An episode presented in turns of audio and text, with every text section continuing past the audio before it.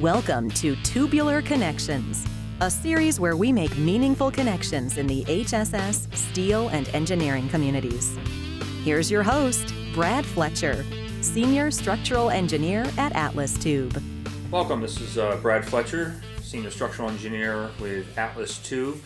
And today my guest is uh, Tim Gilbert with Timken Steel. Welcome, Tim. Oh, thanks, Brad. Glad to be here. Appreciate you taking some time out of your day today to, to sit down and chat. Uh, here we are wrapping up the second day of the annual conference for the Structural Engineers Association of Ohio, uh, which I, I, was fortunate enough to speak at this, this year and, and to be a vendor. And so thanks for allowing me to be here. Uh, I know you've been involved with SEA uh, over the years. Um, what's your level of involvement with it now?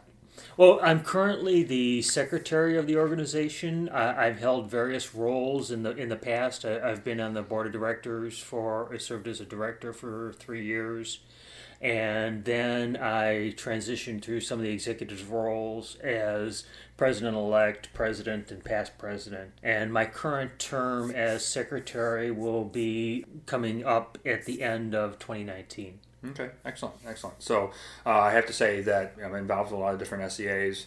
Uh, re- really enjoy this conference. I think it's well attended. I think the engineers are really engaged.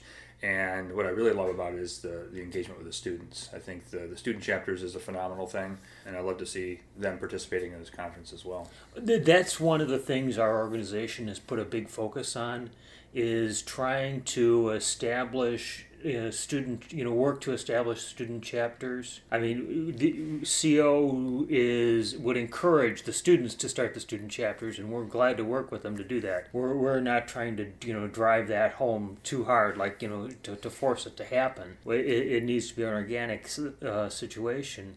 But we've been fortunate enough to have several uh, universities throughout the state set up their student chapters, and we work to support them with educational awards, mentoring nights, events at their campus. We'll try and arrange for professionals to come to the campus and offer uh, insight into effective transitioning from your college atmosphere to the professional life uh, and, and, what sorts of things a student might want to learn that are different than what's traditionally taught in the, the academic atmosphere. That's great. I, you know, I think that's great. I, I think you know when I was a student at Purdue, it was like there was there were some great things that were going on there student wise, but certainly we weren't engaged with any outside structural engineers. And I, so I think the fact that you guys are doing that, I think is uh, a, a great a great thing. Now, I know you're also involved with the National Council of Structural Engineers Association, the NCSEA. So, what, how are you involved at, at the national level?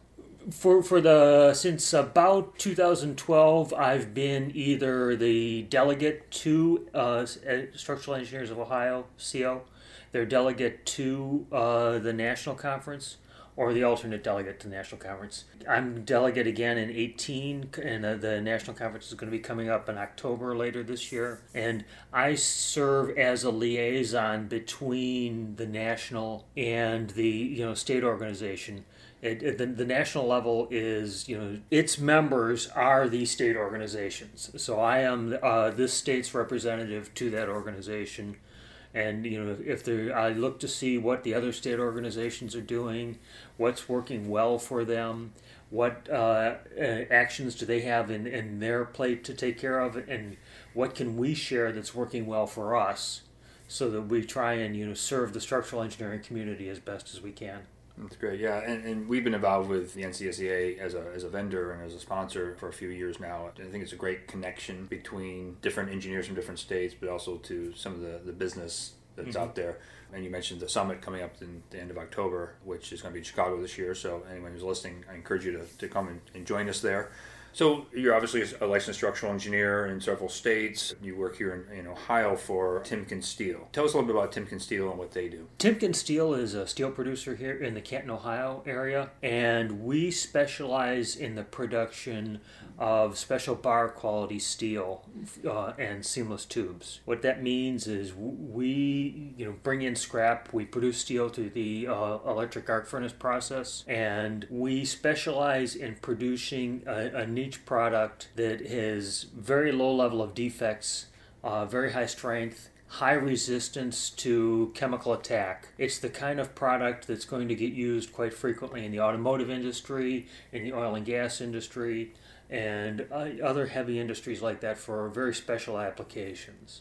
Okay. It, it's it's different than a lot of the steels that structural engineers are going to commonly be uh, familiar with, like you know, the A992 or you know A615, you know for rebar. It, it, it's this is a different product. You know we we've got and, and we can customize our you know production to a customer's you know specific needs. You know if if honda comes to us and says we need something that's got a certain Brinell hardness and it's got a minimum yield strength of 180 ksi with uh, inclusions of no bigger than five microns you know at so many you know parts per billion we'll, we'll work with our team to try and you know strive to hit that exact mix with for those customers. Yeah, that's great. And, and I think you, I was going to make a comment that it's kind of the kind of steel that most structural engineers have probably never even dealt with or heard of before. And so to being exposed to that, I think is a great thing. So mm-hmm. I would mm-hmm. imagine through either, you know, you're interfacing with other structural engineers or even through talking on this podcast,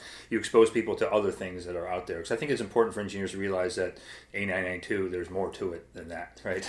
uh, and, and, and besides that, just the steel production uh, process is something that I personally find fascinating. So yeah, I, I, loved I loved being involved in the industrial side of the business in my whole career.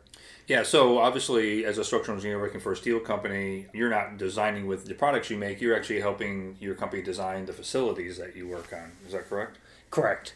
What I'm uh, filling in as a role, you know, we've got as a production facility, our main focus is in getting the product made and delivered to our customers, and the engineering department within our company is in, all focused around that. It's mostly uh, mechanical engineers and electrical engineers who are tasked with you know ensuring that the process is effective as it can possibly be the control systems are working appropriately you know we're, we, we're meeting the power needs and, and uh, all the things that go like that you know because in an, in an industrial facility it's the the process that's king. But in my role, I uh, undertake all the civil structural aspects of what needs to get done, and that can be anywhere from helping to provide foundations for a new saw that's going to be going in, a new uh, you know exit system that we're going to be adding into our line so that we can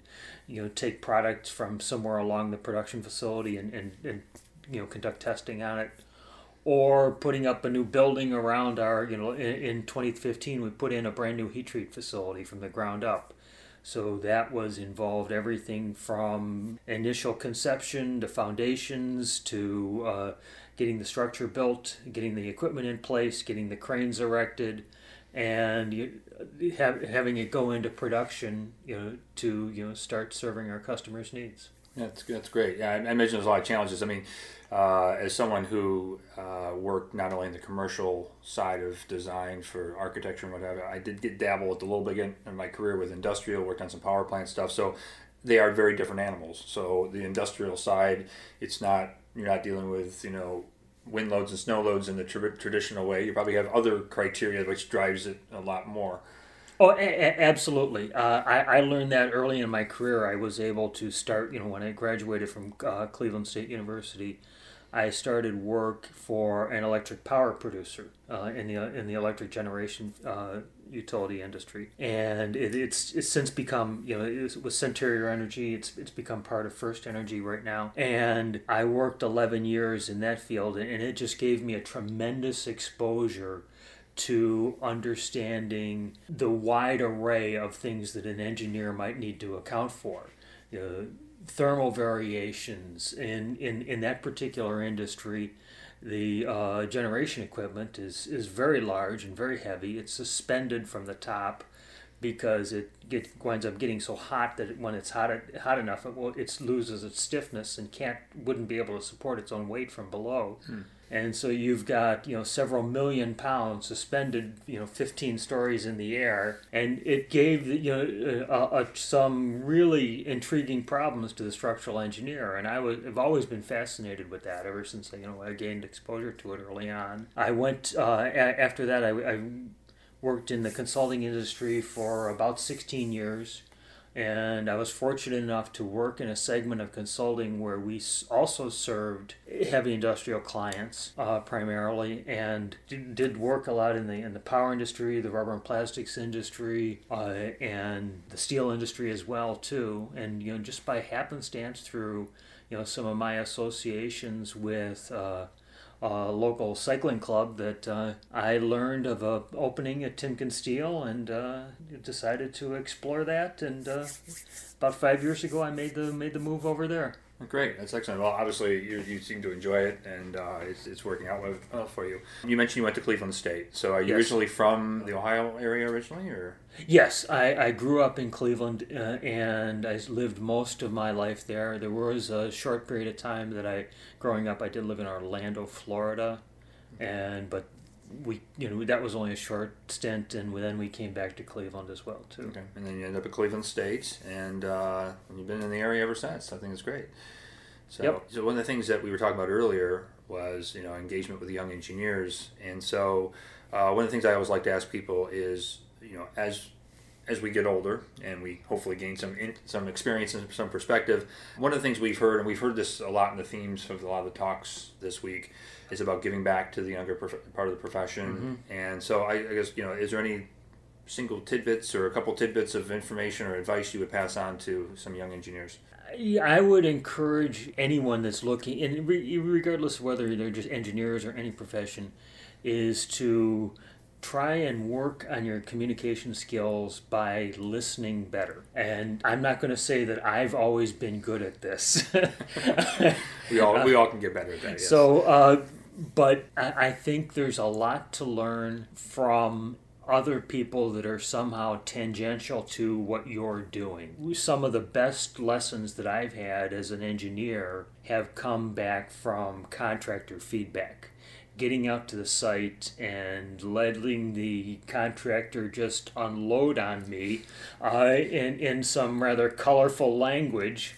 Uh, but taking it past you know what what might be a, a, some sort of initial emotional response and, and looking at it as what is the lesson to be you know taken away from this? And you know I've had some really good experiences that way. And you know I, there there are a few people out there that just want to you know or, or give the appearance that they want to you know just you know hammer the engineers. I think a lot of those guys that are good at doing what they do want to share their insight. They want to be able to make the things better because they've got a stake in this as well too.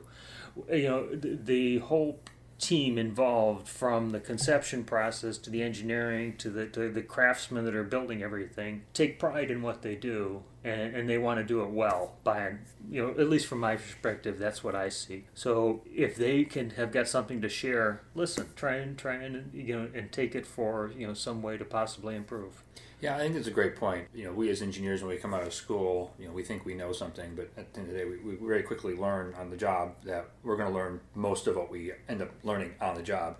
And by able to get feedback from other people in the food chain, because you know we design things in kind of in a vacuum sometimes, sitting at a desk. We need to get out. We need to see what how it's built. We need to get feedback from the people who are actually doing the building. I think that's great advice. Yeah, if at all possible, that's something I would really encourage to do. Yeah, great. Well, Tim, I appreciate your uh, your your candor and your time today. You know, I know our paths will cross again. We'll be at the NCSEA, as we said earlier, uh, later in October. So, once again, I appreciate uh, you sharing your thoughts with us today. Oh, I'm glad to be here. Thanks, Brad. Thanks, Tim. Thanks for listening to Tubular Connections. You can learn more about designing with steel HSS at atlastube.com.